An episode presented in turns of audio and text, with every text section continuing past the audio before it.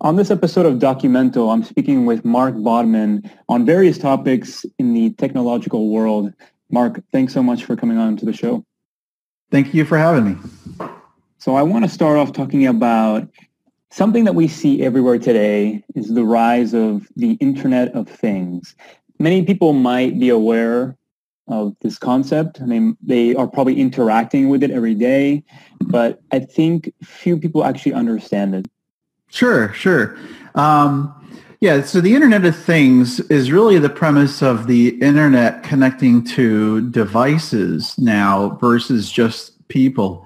Back when the Internet first started out, we connected computers with each other and we were mostly catering to people hitting websites or using um, applications on the Internet.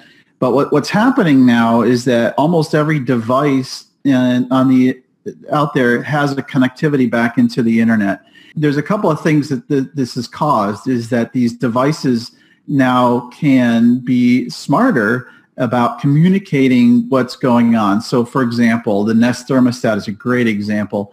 Uh, the thermostats used to be pretty stupid in that they didn't connect to anything but your air conditioner. Now that they connect to the internet, you can store data about your air conditioner and your consumption of of uh, energy, but also you can leverage the the temperature readings from your local weather station to automatically compensate or predict, you know, that you need to turn the, the heat on or the air conditioner on ahead of it getting cold or warm. So it, it just opens up this whole world of devices now that are connected, not just people and uh, servers like in back-end data centers. And, and now that all of these things are, are connected, it, it presents kind of a new challenge in our industry because now there's security breaches that can happen. Imagine if somebody were to turn on all the air conditioners in the in the United States all at once, they they might be able to cause a brownout. So so it's presented a kind of kind of some new challenges for the industry and some you know some security issues that could happen. But what I what it's really exciting is that now things that used to be dumb are smart and connected through the internet because of the everything's connected right? Everybody's got a smartphone everybody's got computers now but the devices like your stove the your refrigerator your thermostat all those things are now just part of the internet and all have the ability to communicate with uh, each other as well as some back-end systems and services like the weather Okay, so it, seems like the Internet of Things is providing a lot of opportunity for people. It's making us probably more productive and numerous other advantages. You also mentioned that there might be a drawback to all this connectivity. Is that a serious concern or are there people out there that are creating the safeguards necessary to just focus on the positives and just benefit from this rise of technologies? Yeah, so there are, you know, incidents that are happening whereby these things are being hacked and and it is causing, you know, issues here and there. I don't have any right off the top of my head, but there's there's a lot of fear with connecting everything and now having the bad guys come in and actually take over. The other issue that you have now is that different device manufacturers like to lock you into their suite of devices. And so it's it's created a bit of a challenge to be able to interconnect everything because you've got different you know, protocols, different types of devices, or even the same type of devices that communicate differently. So the industry hasn't really standardized on how all these things, all these Internet of Things connect or and do it safely, so that you know you can control the things in your house, but you know you can't accidentally start controlling other people's houses houses or you can't uh, you know you know have the bad guys coming in and actually doing things that uh, you know, like breaking in. Uh, a good example is my my garage door opener is connected to the internet. Imagine if some bad guy were able to hack that and open my garage door and get into my house when I'm not around. It seems like a serious challenge. How does this connect with the cloud? Could you give us more information on how that works and, and how it affects all of us?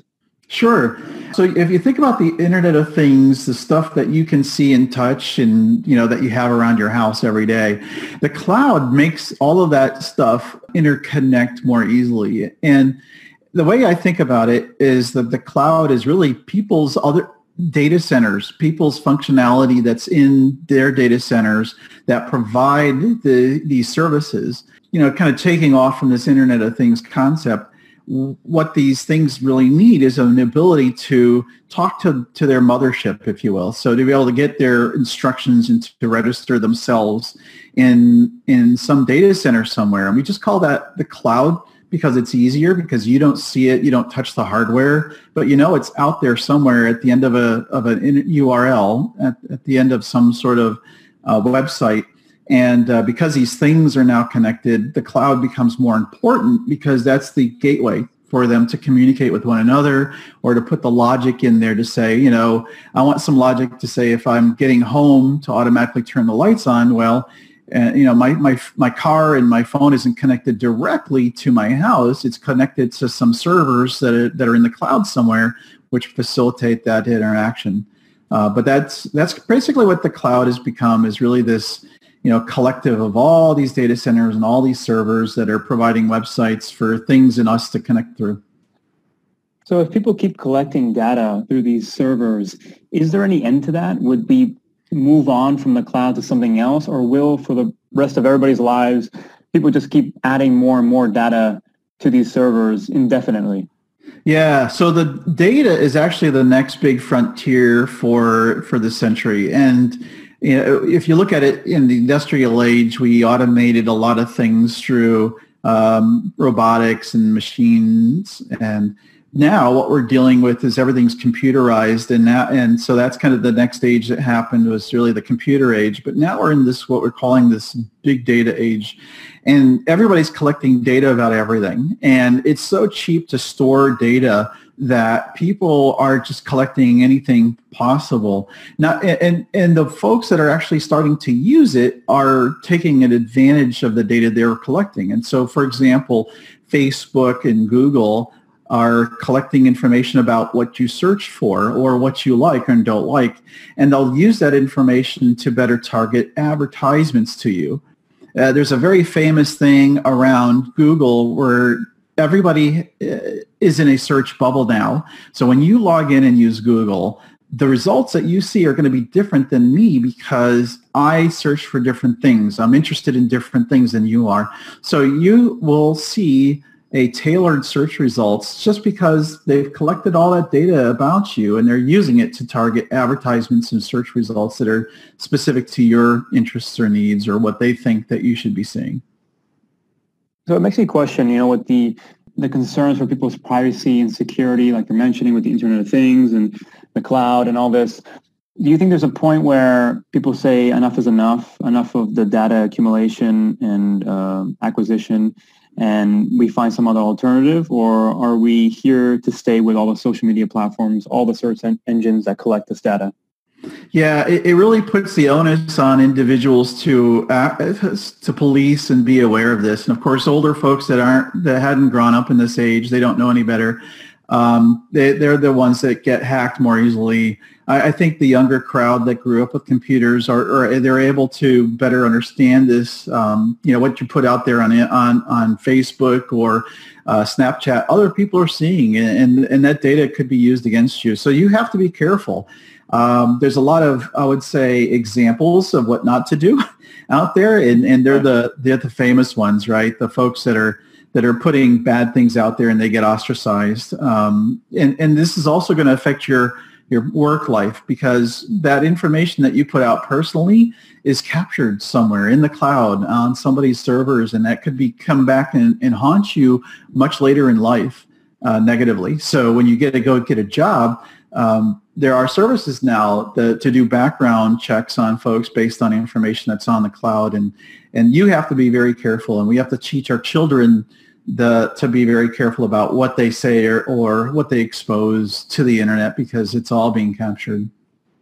So it seems like one of the greatest challenges, just seeing as a trend here in this discussion, is that we need to be aware of how these technologies actually work, how they're driven, and how they affect us directly. And uh, you know, education and just you know, going your own way to find the real information uh, and being kind of a detective really benefits you and everybody around you as well. Is understanding also the, the difference between you know, real life and the digital world and understanding the repercussions for both.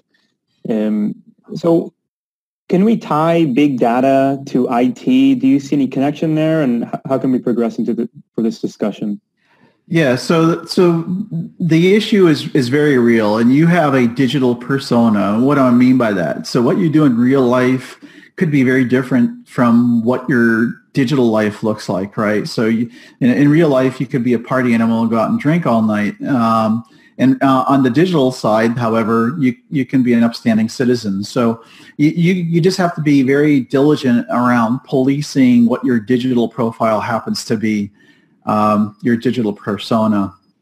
Now, uh, IT organizations that are responsible for the collecting of this data and, and processing it, this is kind of a next wave of, of opportunity and also uh, an area where you have to be more careful because the ability to process this data in, at speeds that you can't believe are is now real. And what do I mean by that? So, for example, as as folks are are um, watching a television show and, and they're they're commenting to their relatives over over Twitter or uh, Snapchat or, or uh, other other kind of social media means, that's that information can be mined and automatically the the show can can change its content based on what it's learning about what the audience is thinking.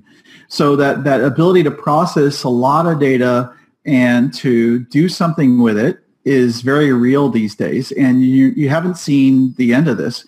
It's been used in advertising and in, targeted, uh, I would say, programming on televisions, but it's also going to be used by bad guys to do spear phishing. To, to you know, what that that's what that does is it allows folks to kind of profile you and, and evoke emotions or get you to share things that uh, that you wouldn't have because they're able to gather enough information they can they can fake you out. They can pretend to be your brother and uh, and, and fake you out. And you're, you're starting to see that with videos like deep fakes i don't know if you've you've heard of this deep fake phenomenon. What is it? Yeah deep fakes are the ability for this processing to be applied to things like movies. There's a very interesting one uh, around this new solo movie uh, somebody took the the face of the original um, uh, the, uh, the, original actor for Han Solo, which was uh, oh gosh, what's his Harrison name? Ford? Yeah, Harrison Ford. So they took Harrison Ford's face and they recut a whole bunch of scenes in the new Han Solo movie with the original Han, uh, Harrison Ford Ford's face.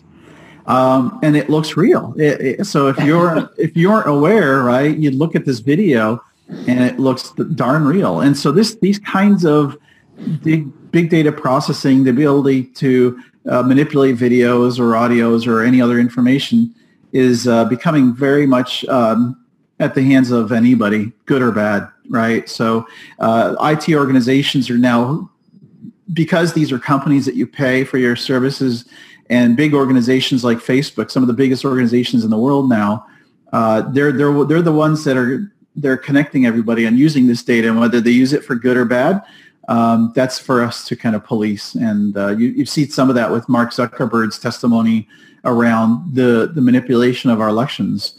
Um, they they knew there was this this bad things can happen but they really didn't act to stop it. And so it's up to us as citizens to kind of keep these companies in check no matter how big and how much information they have. Well, it's good that we have people in place that are actually doing that. Well, yeah, some, but you know, the, the, these things you don't realize until, until sometimes afterwards, like the whole manipulation of the elections, right? So um, there's always going to be somebody that's going to be a few steps ahead of everybody else, and uh, we're hoping they're going to be the good guys, not the bad guys. One can only hope. And it actually makes me think every time we look at our screens, if we could just tell ourselves and like step back and realize that we cannot trust everything we see on a screen in, in any capacity, whether it's social media or like a news article, maybe just understanding that and then second second guessing it. I mean, questioning its validity. Would you agree with yeah. that? Absolutely. And if you, the latest thing, you know, not only these deep fakes, but this is happening with um, some news agencies. Some agencies are being able to provide what I call digital humans, fake people that are con- created by machines. And um, and they're not indistinguishable from actual people. So they're able to take, you know, attributes and manufacture an image of a person, three dimensional with video and everything. And this person doesn't even exist in real life. Um, yeah. So, so yeah, the ability for machines to kind of do things which are indistinguishable because of us humans, we just can't make, make it out is, is very real. And it's happening in the art world too uh, machine generated uh, art is starting to be sold at prices of, of normal artists, right? So, oh my gosh, yeah, yeah. So it's it's pretty scary, and, and uh, companies are are creating products that do this, and and I like to think about these as digital products, um, and they're kind of a different class of products than you think of, like a like a, a you know a razor blade or a printer digital products are now connected. It, it, kind of embodies all of these things that we were just talking about. They're they're smart. They they connect to the cloud. They they process data in ways that we couldn't imagine. And uh, you know, I'll just pick on printers for a moment. The printers can can measure how much you're printing and then automatically offer to to send you the ink before you, you actually run out. Um, so is, is, that's a good thing in a way, you know, as a consumer, but it's a bad thing because now I'm out of control. And I, I think these products are becoming smart enough where they're tasking us, you know, you know, a car. If, if you've driven a, a car lately, it'll tell you uh, what, what it needs. It needs you to change the oil or your coffee maker might say refill the water or change the filter. So, so the products are becoming you know, more digital and smarter and, and now uh, us humans are being tasked to do the, the work that they can't do. Oh, this is very interesting. Is there are there some thoughts that you want to close this interview with? Is there some things that you're working on, or anything that's relevant to this conversation?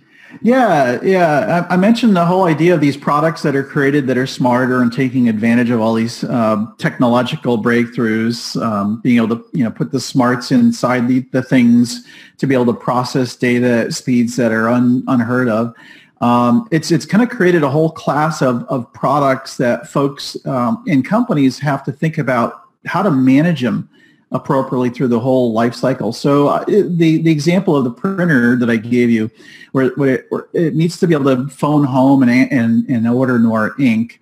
Well, th- not only does that product have to sit on your on your desktop and and be able to have that connectivity, but it has to be updated as new features are are added to the product. And, and the backend servers that it connects to have to be able to process the uh, the information to take that next step. So the product isn't just what it doesn't end after you ship it anymore. It it, it has a lifespan and, and a back end support that needs to be managed for uh, for indefinitely. Uh, who know, you might keep that printer on your desk for 20 years. Is it still capable of getting ink in 20 years? Is the company around that p- provides that back-end service in 20 years. That's going to be the interesting thing about the digital product management. The life cycle has to it extends not only to what what you ship out the door in the front, you know, and get money for, but the life of that device uh, on the back and the back-end services that it needs to to connect to and, and do its thing. So if listeners want to reach out to you to get more information and connect with you online, where can they find you? Yeah, so you can find me on on LinkedIn, uh, Mark Bodman. Uh, I believe that's my LinkedIn profile, just uh, LinkedIn slash Mark Bodman, or you can reach me at, at Twitter at Mark Bodman. Um, um, that's my handle. Hashtag I think it's hashtag uh, Mark Bodman, or uh, my email address, which is Mark D Dave middle name David Bodman at uh, gmail.com. So uh, reach out if you have any comments or questions about this space. Uh, I've been in information technology a long time, and uh, I'm currently working in some standards bodies to kind of put standards in place to handle some of these issues. And that digital product management is the new issue that we're seeing that uh, we need standards for. People need to understand this dynamic and, and manage their products better. Absolutely. And the hope is from an episode like this that people can become more educated and, and uh, go out and seek their more information on these topics that are so crucial to the way we live today. Um, Mark, uh, thanks so much for this interview. It's been very insightful and a lot of fun. You're welcome. And uh, thanks for having me. All right. Talk to you soon. Thank you.